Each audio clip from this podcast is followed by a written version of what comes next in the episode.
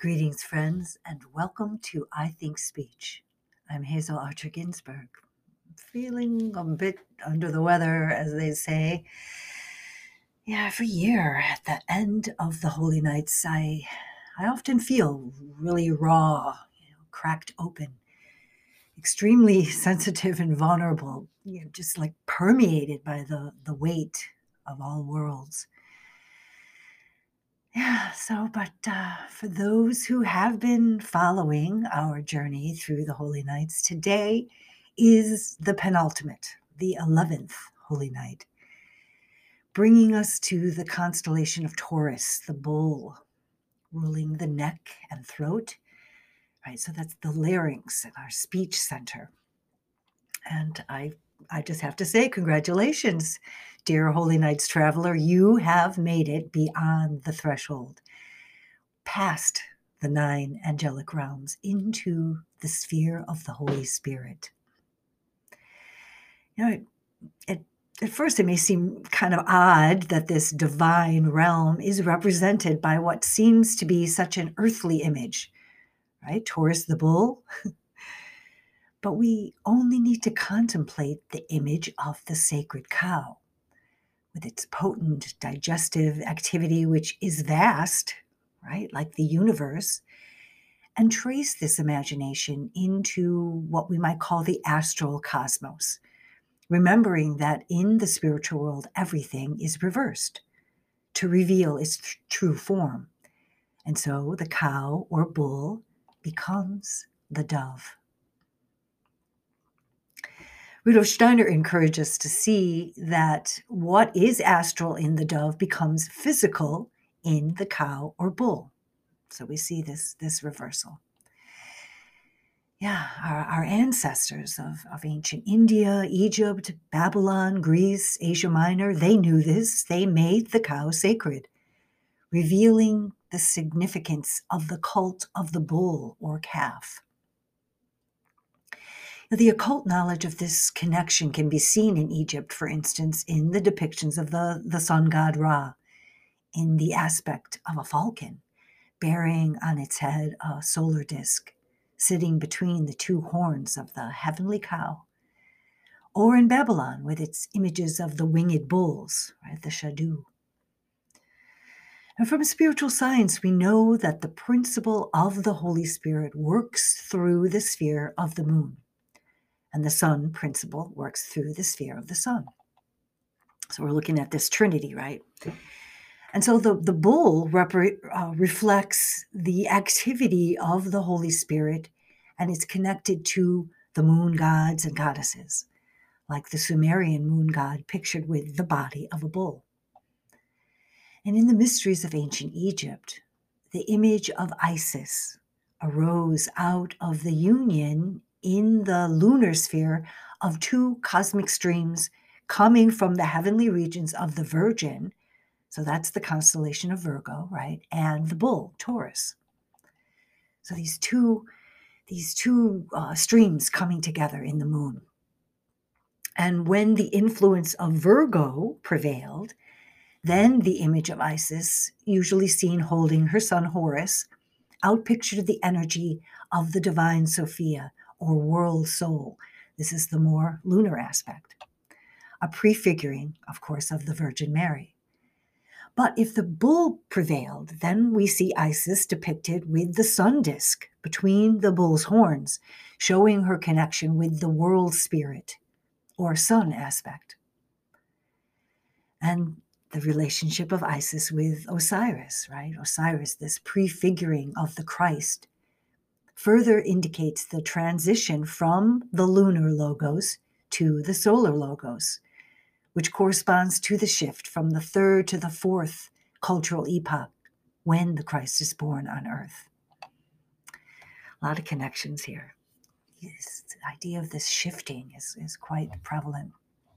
So it's important to note that earlier in evolution, during a time that spiritual science names as Old Moon, the Luciferic principle chose not to evolve to the sun sphere, but wanted egotistically to remain behind in the moon sphere, yet cut off from the true Holy Spirit.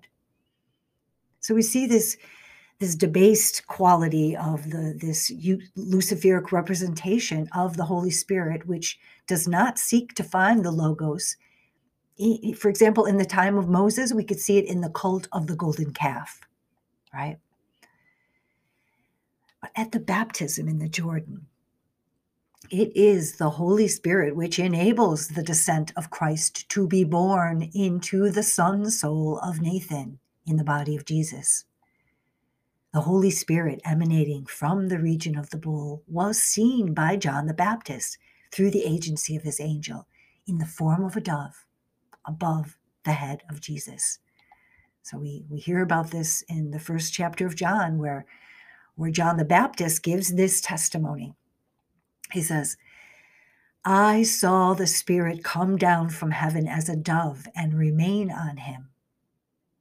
The one who sent me to baptize with water told me, The man on whom you see the Spirit come down and remain is the one who will go on to baptize with the Holy Spirit. I've seen and I testify that this is God's chosen one. Yeah, so there's uh, another significant aspect which connects the influence from the region of the bull, which rules the larynx, giving us the gift of speech, with the future working of the Holy Spirit. So, speech connects us with others, right, in a loving marriage of souls. And Rudolf Steiner takes this metaphor even further to say that the larynx will one day not only speak forth words, but will become a creative organ, a higher version of the organs of reproduction. And so here's a, a quote from Dr. Steiner. We must understand that the larynx, in its full transformation, when the human being has become chaste again, will turn like a flower to the spiritual sun. The calyx of the flower, when the larynx is pure, becomes a chaste chalice, ready to be fructified, fructified by the Spirit, to be offered to the holy lamps of love. This is a symbol of the Holy Grail in its highest ideal. So, yeah, we, you know, can we begin this transformation of our speech now in order to bring to birth the spirit of Christ as a moral, creative force within our human soul. This will fructify the soul of our communities, right? Think Whitsun, think Pentecost, and will pollinate the soul of the earth. So, freed through the working of the Christ impulse in the soul of humanity, this Luciferic principle will turn from being adversarial to becoming the servant of the redeemed Holy Spirit, the new Isis Sophia. So we, can we imagine just, you know, riding the bull in full consciousness, in peace? You know, we and we can do this by practicing the virtue, which is equilibrium becomes progress.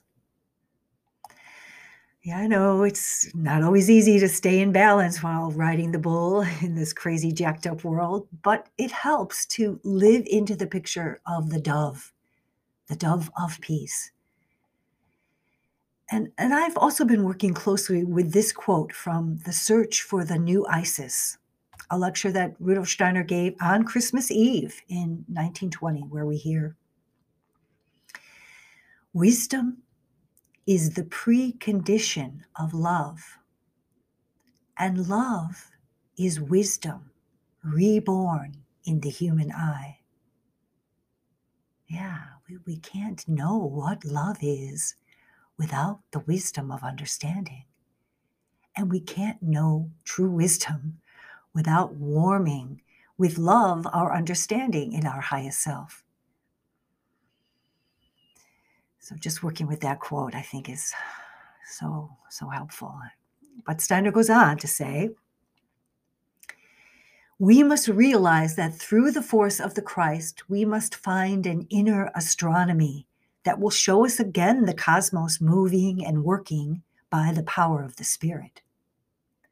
When we have this insight into the cosmos that is awakened through the newfound Isis power of the Christ, which is now the power of the divine Sophia, then Christ, united with the earth since the mystery of Golgotha, will become active within us, because then we shall know him.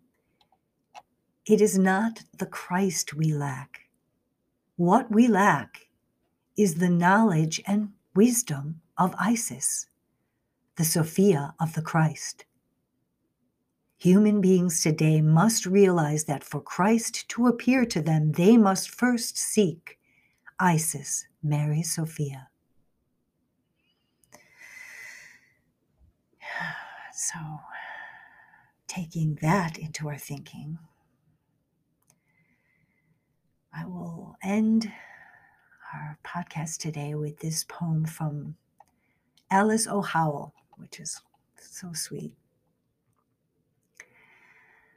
Oh, Holy Sophia, holy wisdom, holy joy, hidden for so long, come forth and reveal yourself in the world and in our souls. Help us to see with a loving eye. Help us to hear with wit and intuition. Show us how to be natural and kind. Show us how to find ourselves in one another lead us from who we think we are to who we really are. Let us learn from the flowers that we need not strive so hard. Teach us to allow that light from within to unfold us as a gift, like your lily or the rose. Blessings, dear friends. See you tomorrow for Twelfth Night. Until soon.